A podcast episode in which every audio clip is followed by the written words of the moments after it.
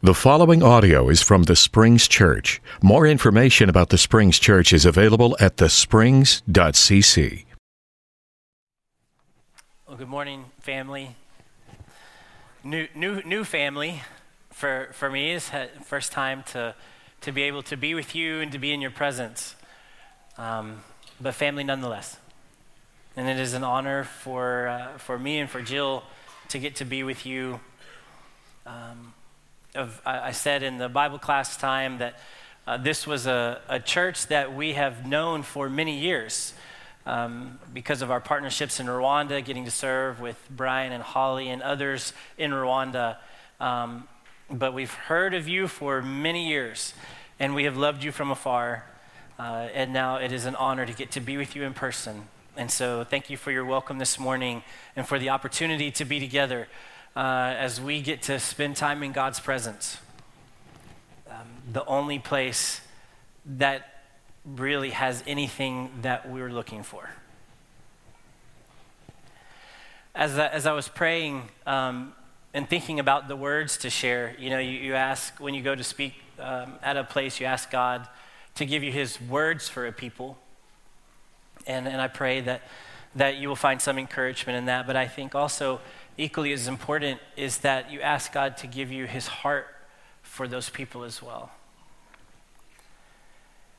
And I want you to know, as I, as I was pray, praying on the front up here just before we came up, and I was asking God, God, what do you see here?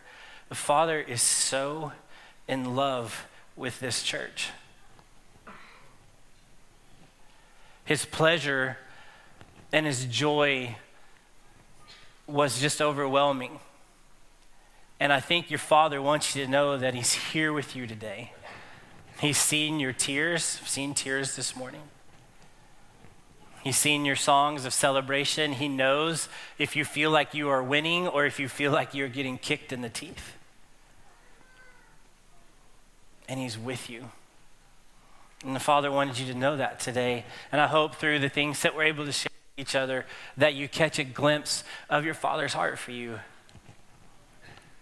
Because when we talk about mission, you know, typically we think of, well, those are the things that God wants us to go do. And yeah, it's missions, and I know I need to be doing some stuff, and I probably should tell my neighbor about Jesus. And I don't know, maybe I'll go on that short term mission trip. And it's like we feel sometimes burdened by the list of things that God has to do for us. And I think what God is inviting us into right now in this moment is to put the list down to rest in his presence and to know that you are a beloved son and daughter today. Because all good and pure mission comes from that place. Otherwise, we're carrying an empty gospel to an empty people. And it won't be what they need. So receive who you are this morning that you are the beloved of God, and He wants you to know that. And we're going to talk some about that today. We had the privilege of serving in, in Rwanda, and it was, um, it was a wonderful seven years. If the Lord told us to go back to tomorrow, go back tomorrow to Rwanda, we would go. It was a, it was a beautiful time, beautiful time in our family. We saw God do amazing things. I want to share some of that with you today. Uh, but being on the mission field can also be humbling. And so I'm going to share one of those stories with you today, and it's okay to laugh uh, together because that's what family does, right? We tell the old stories and we laugh together. And so, not long after we had moved to Rwanda, we were there, uh, my wife and I, and some other people, and we were uh, trying to find a way to engage the community. And we said, okay, we know English. There's a lot of people in, in our neighborhood and at the neighborhood schools that want to know English. And so that's something simple we can do. We can teach English. And so we had a little community center and we invited the community to come. One of the ladies that came to the English class, her name was Mama Wachu. Mama Wachu was a big, joyous personality. She lit up the room every time that she came in. Uh, and she and I were paired together, and I began to teach Mama Wachu English and we practiced hello, how are you? I'm fine, all of those things. And it was, we had a great time. After several weeks, we had a graduation ceremony. Mama Wachu got her certificate. She was so proud. Uh, and then it was several weeks before I saw Mama Wachu again. One day, uh, my wife and, and one of our Rwandan friends, Feast, we were walking down the road in our neighborhood, and here comes Mama Wachu. And she sees me and she sees us and she's like, Oh, it's so good to see you. And so she starts practicing her English, right? She's like, Hello, how are you? I'm fine.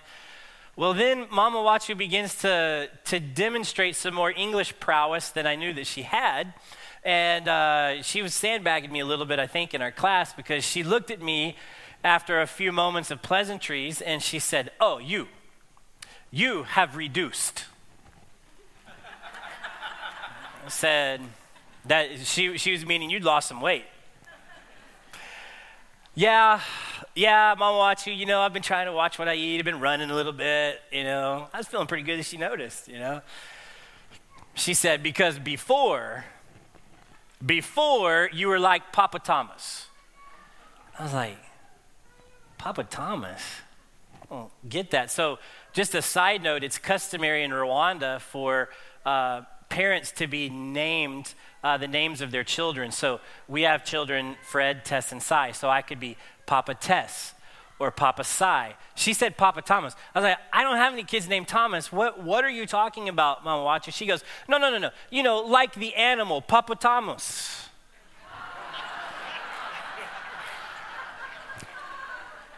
she was calling me a hippopotamus, guys. She was calling me a hippopotamus. Jill falls into the street laughing. I'm afraid she's going to get run over because she doesn't care at that moment because she's laughing so hard. Feast, our Rwandan friend, is just doubled over. And all I could think of is, you know, I should have failed you in English class and not given you that certificate, Mama Wachu. And then our teammates, of course, picked it up, and I affectionately became known for the, la- the next seven years as Papa Thomas among my uh, teammates. So yeah. And if you call me Papa Thomas after the service, that's fine. I, will answer to it. It's okay. But it was a blessing to be in Rwanda, even though there were some funny moments like that. Because I saw the kingdom of God come. And we prayed it this morning as a, as a family. Father in heaven, hallowed be your name. May your kingdom come. That's the story of our heart. That's the story of what we want to be a part of. And we prayed it again today. And in Rwanda, I got to see it. And I got to see sick people healed, and I got to see hungry people be fed. And I got to see those who had been devastated by genocide receive a garment of praise instead of a spirit of despair. And guys, I want to see it. I want to see it over and over and over again. I want to see it here among this church. I want to see it in my neighborhood back in Fort Worth. I want to see it around the world. And that's what we're here to tell is to testify to the story of the kingdom coming and to start with this uh, slide this morning. This is a, uh, a picture on the streets of Athens. And I know that you guys have work going on in Athens. And I so appreciate what you are doing. But as we were there, um, as in my work with Missions Resource Network, we began to discover, hey, what God is doing in the Muslim world, right? Like all over the place. He is doing something extraordinary. We're going to talk about that for a moment. So we went on these survey trips to, to discern what is God doing and how can we mobilize churches and teams to go there. And so we went to Athens and we talked with some uh, some new friends at the Oasis Church. And you know, hey, have, do you have any stories of this? You know, Jesus movement that's happening among Muslim people? And they said, yeah, we got one. They said, a lady came to the Oasis Church and they had a food program there. And they would bring refugees in who had fled war and atrocities and other things uh, who have come to Athens. And they opened their building and they did a food program. They did clothing. And a lady would come, uh, we'll call her Miriam. Miriam would come to this place and she would eat the food and she would get the clothes, but then they would start talking about Jesus. She's like, no, no, no, no, I don't want to know about this Jesus. Leave me alone. I just want the food. And so they kind of repeated this for several months. Miriam came often, but was not interested in the gospel. One day, Miriam showed up at the Oasis church and she had arrived too early for when the, the program uh, was going to start, and so she was being she was really tired and weary uh, from the journey, and so she sat down on the pavement right here. And Miriam said she fell asleep. And as she dozed, she said, I had a dream. And in this dream, there was a man dressed in dazzling white. You probably have heard some of these stories. And she said, In this dream, the man looked at me and said, The door is open. And Miriam said, In my dream, I argued with him and said, No, it's not. The door's locked. And he said, No, I am the door, and it is open. Miriam woke up. She stood up. She put her hand on the handle. It opened. She went inside. She found the people, the workers at that church, and she said, Tell me about the man in white who says he's the open door. And today she's a follower of Jesus Christ. Yeah, we can clap, we can clap for stories about like that. We hear, we hear too many stories of violence and devastation and destruction and pain and misery. We celebrate those kind of stories as a family. We say, Praise God, because of the magnificent wonders of His grace that He would appear to a woman from the Middle East on a dirty sidewalk in Athens and want her to know that He is the open door. That's the kind of God that we serve. He's coming after people. And I want you to know, if we go to the next slide, I want you to know that you are a part of the greatest movement that our world has ever seen. And nothing is going to stop it. You need to know that the kingdom of God is advancing upon the earth, and that in all corners of the earth, we are seeing the Holy Spirit move. We are seeing people come to Jesus. We are seeing villages transformed. We are seeing people fall in love with the creator of the universe. They're leaving false idols behind. Jesus' kingdom is coming. And you need to know, and you need to be reminded today that you are a part of the greatest movement that our world's ever seen and nothing is going to stop it. And, and I want to say something to you, regardless of how you feel today, whether you feel like you're winning or whether you feel like you're losing, you need to know that Jesus is coming. And he wants to encourage you with the idea that that kingdom is coming and nothing is going to stop it. We are a people who are a part of the greatest story that our world's ever seen. And I think we show up here today and we need to be reminded to orient our story, like my small story, in the context of the bigger story. A lot of times, my story, my small story, is the only one I can see, right? I get caught up in, in what's happening with me and in the family troubles that I have, and we do have some family struggles in our family right now and I get caught up. You know, I'm not sure if my, my kids are really passionate about following Jesus. I pray that they are, but I, I, you know, I just don't know. You know, work is stressful and those kinds of things, and I get into my little story and I forget. And I think Jesus just wants you to catch a glimpse of him today, high and risen up on that, on that throne in glory, and saying, My children, I'm winning. I'm winning. I'm coming. Be at peace. I've overcome the world. Take heart. He tells his church today, take heart. He tells you today, take heart because I have overcome the world. And I've overcome what's happening in your story. And yes, we will suffer. We know that. That doesn't mean there's not suffering in the story. But Jesus' kingdom is coming. I'm going to introduce you to a, uh, just a little diagram here. This was super helpful for me as I think about the context of what we're talking about when we say we say mission and we say movement, right? Like what are we talking about here? All right? And so movements uh, of God are how Jesus comes in among a people or a place at a specific time. And they start as the unreached. Now, many movements have been going on for hundreds of years, right? When our faith came in to Palestine and into Jerusalem and into those lands, it came among a people that knew God but didn't know Jesus. And so nothing was really there yet. And so Jesus starts among the unreached.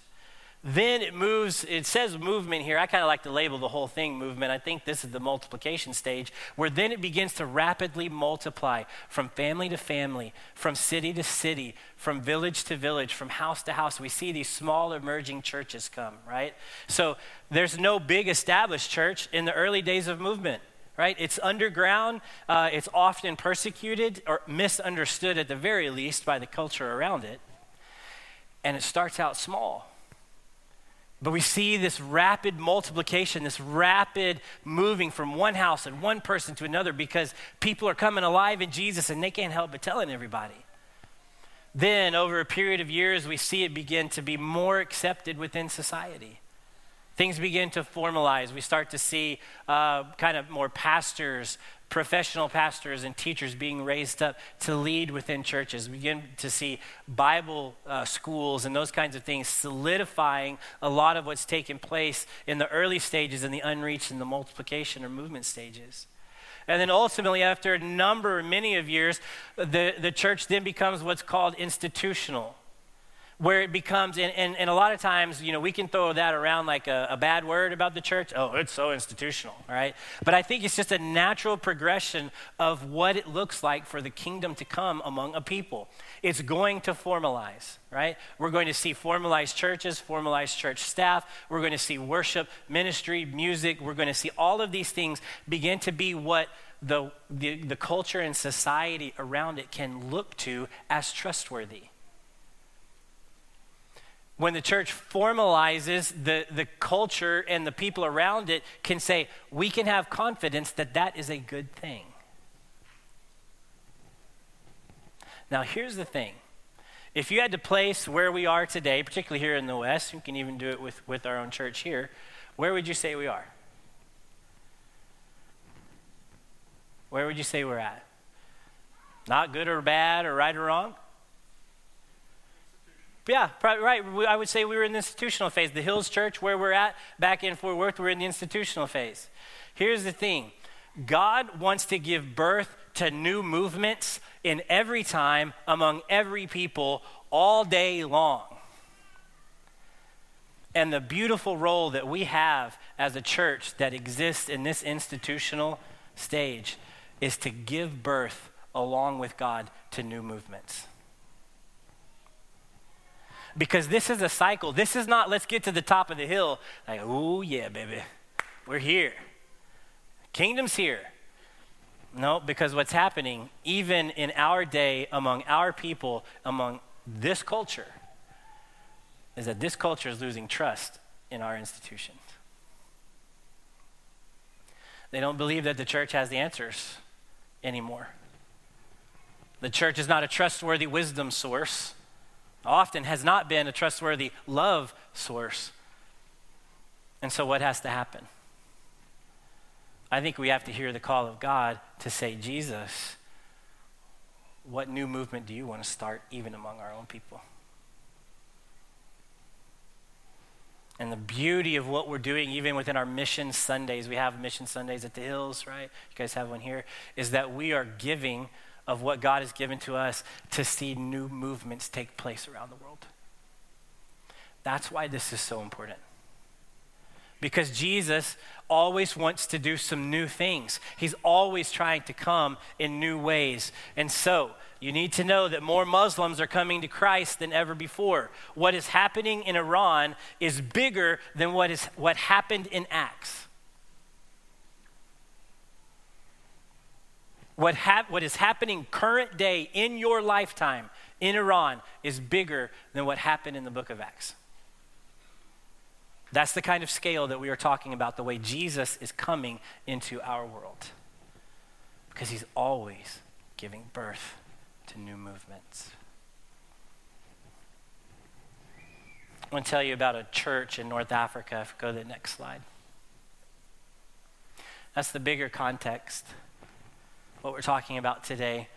But this is a church, uh, the ruins of a church uh, in the city of Tunis in Tunisia. And North Africa has a very special place in, uh, in early Christian history. It was where ancient Carthage was, and there was much Christian thought, early, the early Christian fathers and mothers were, uh, were in North Africa, in Carthage. Uh, if you've heard the name Tertullian, he was born and raised there. Um, this is a picture of a church that sits just on the side of a road because Tunisia is a, is a completely Muslim country. Um, and it's interesting because you can see it sits in the shadow of this great big mosque here. But in 397, the year 397, there was a church council that was called in Carthage, and they met at this church. And this was one of the places where the canon of the Bible was put together. Right here, used to be a beautiful church. They put the canon of the Bible together. Now, that went through many iterations along the way before it was finalized. But in 397, they met here.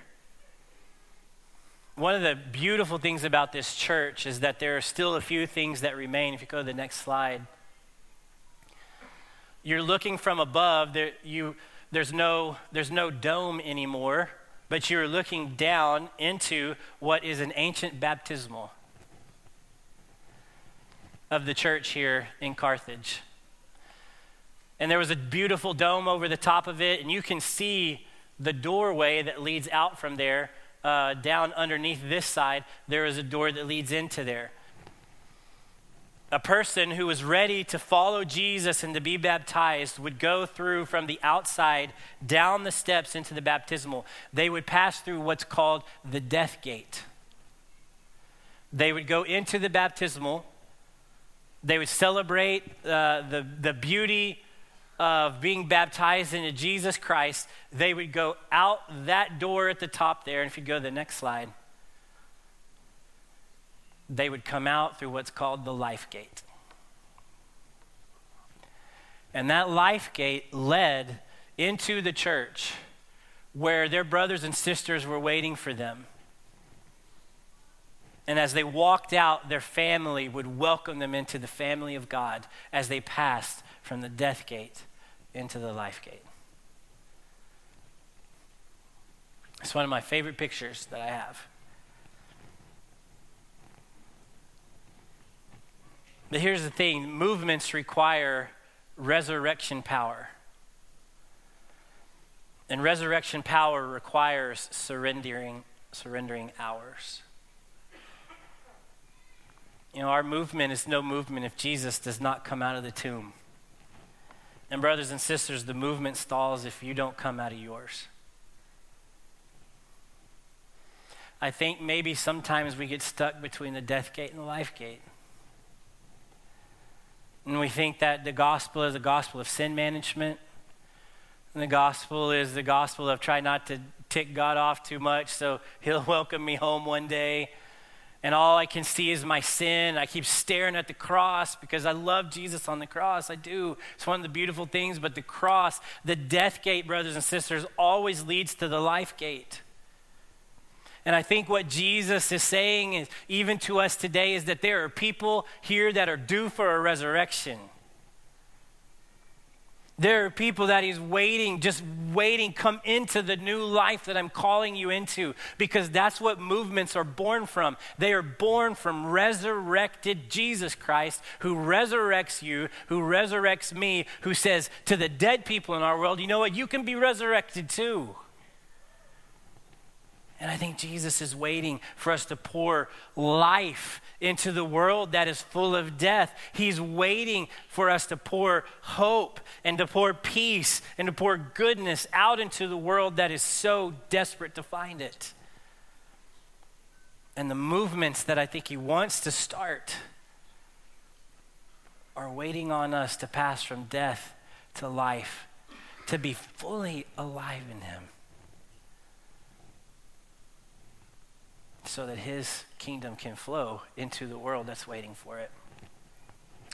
You know, we don't start movements.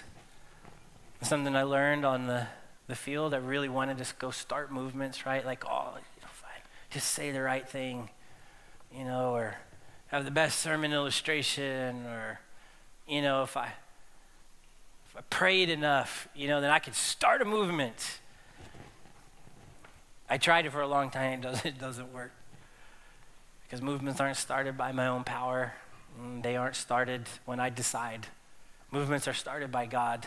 Movements are received when the Spirit of God says, Now is the time, now is the fullness of time.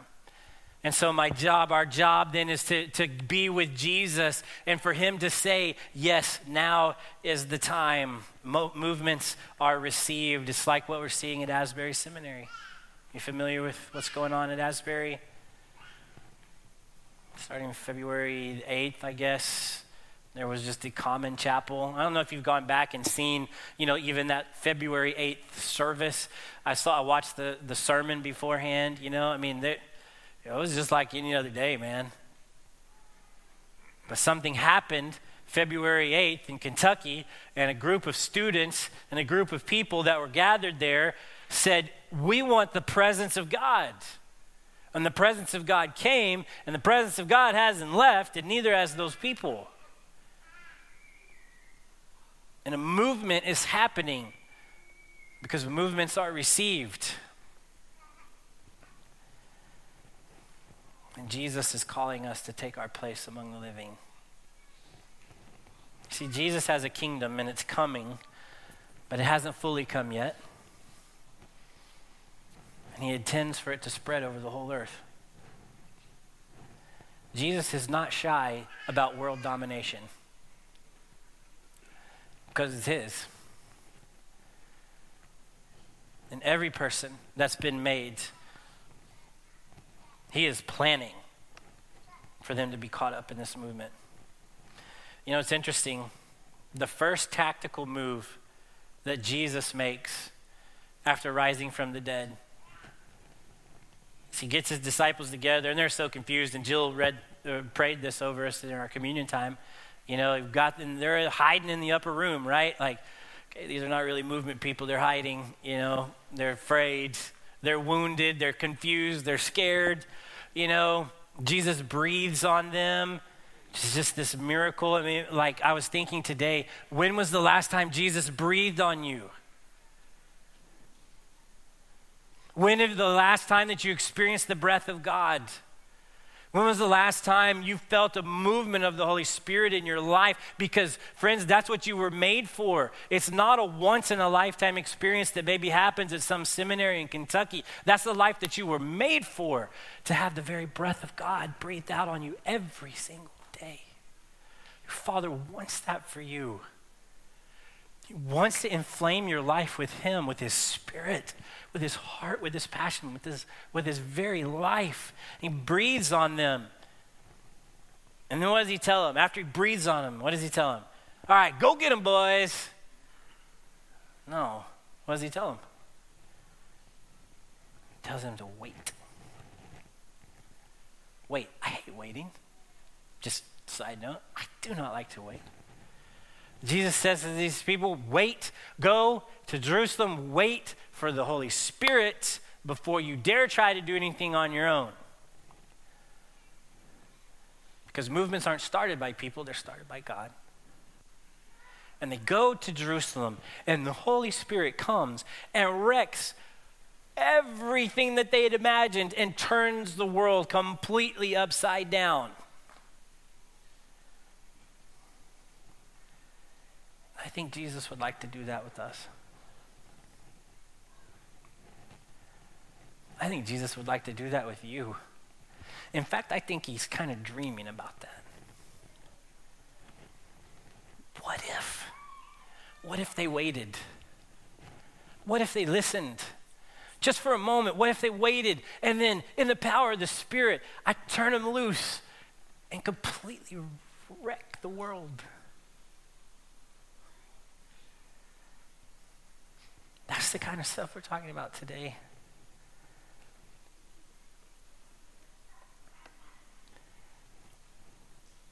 somehow Holy Spirit filled people are one of Jesus' greatest weapons. That's what he's chosen to assail the darkness. Holy Spirit filled people who are ready to put their life on the altar. You are God's plan for your city.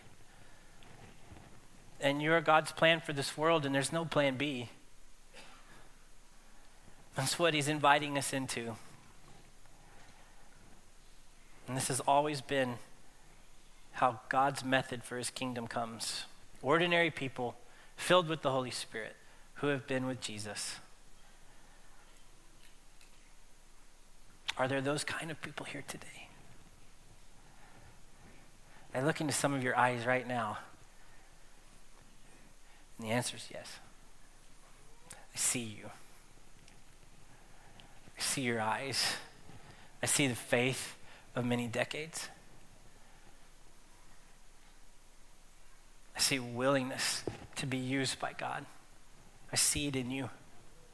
The Father sees it in you too. He's ready. The last story, then we're done. If we could go ahead and go to the next slide. I invite the band to come on up and go ahead and take your places. We'll, we'll close up in just a second. But I want to tell you one more story. This is from our time in Rwanda. I'll tell you the story of grandmother. Um, this is really a story about some young men who that we had the privilege to get to know and work with uh, together in Rwanda. Uh, you'll see a picture of them at the end in just a few minutes. But um, this group of young men, they were in university. Uh, they are genocide survivors. They had lost all of their family in the genocide. Um, they had very little, but they were able, we were able to get sponsorships, and they went went to university and these young men were just quite extraordinary and still are to this day. I just got back from Rwanda on Monday, actually, and saw many of them. They, uh, they decided that they wanted to set aside some of their money, and they had very, very little money. They set aside some of their money so they could bless somebody in the community, and they were praying and trying to figure out how can we do that. And one of the young men said, "Well, I know somebody back from the village where I grew up. Uh, she's an old old lady. She is blind." Uh, her house is falling down. She has nothing. Her family's not taking care of her. Perhaps we could take care of her with this money. And so on New Year's Day, which is like the biggest celebration in Rwanda, it's Christmas Day for us, you know, or Thanksgiving or whatever. It's New Year's Day in Rwanda.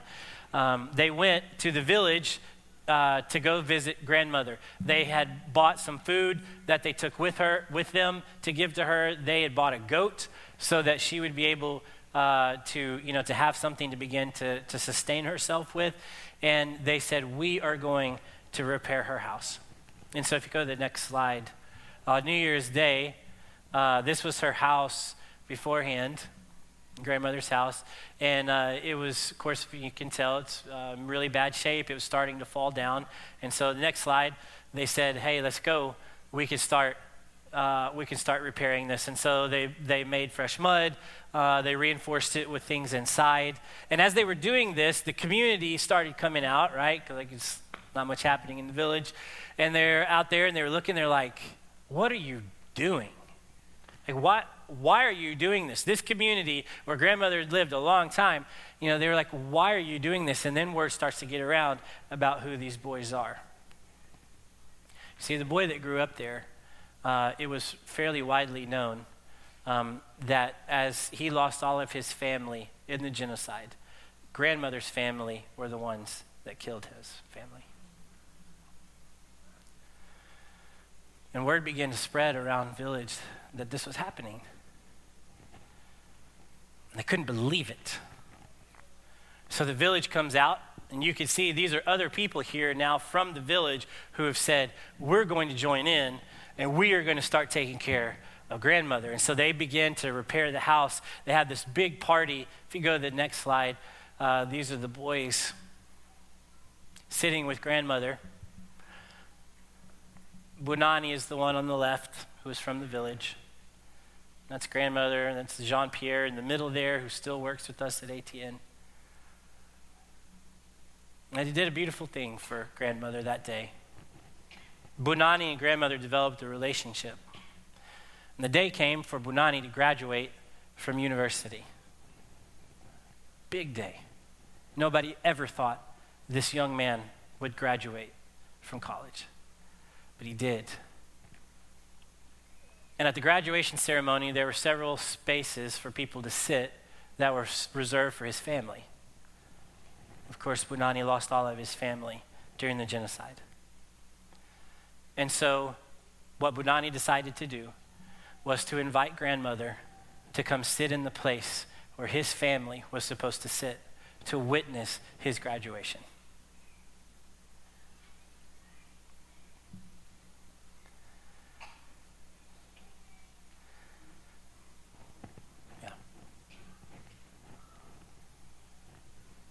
And that's how movements start. How can something like this come to pass? 2 Corinthians 8 and verse 5. It's talking about the it's talking about the collection that they were taking up for the Jerusalem church. But this is what Paul wrote to the Corinthian church. It says they did even more than we hoped, meaning more than just give money. For their first action was to give themselves to the Lord and to us, just as God wanted them to do. The Great Commission always flows from the Great Commandment. We love God first, and we love other people, and we watch the world change before our eyes.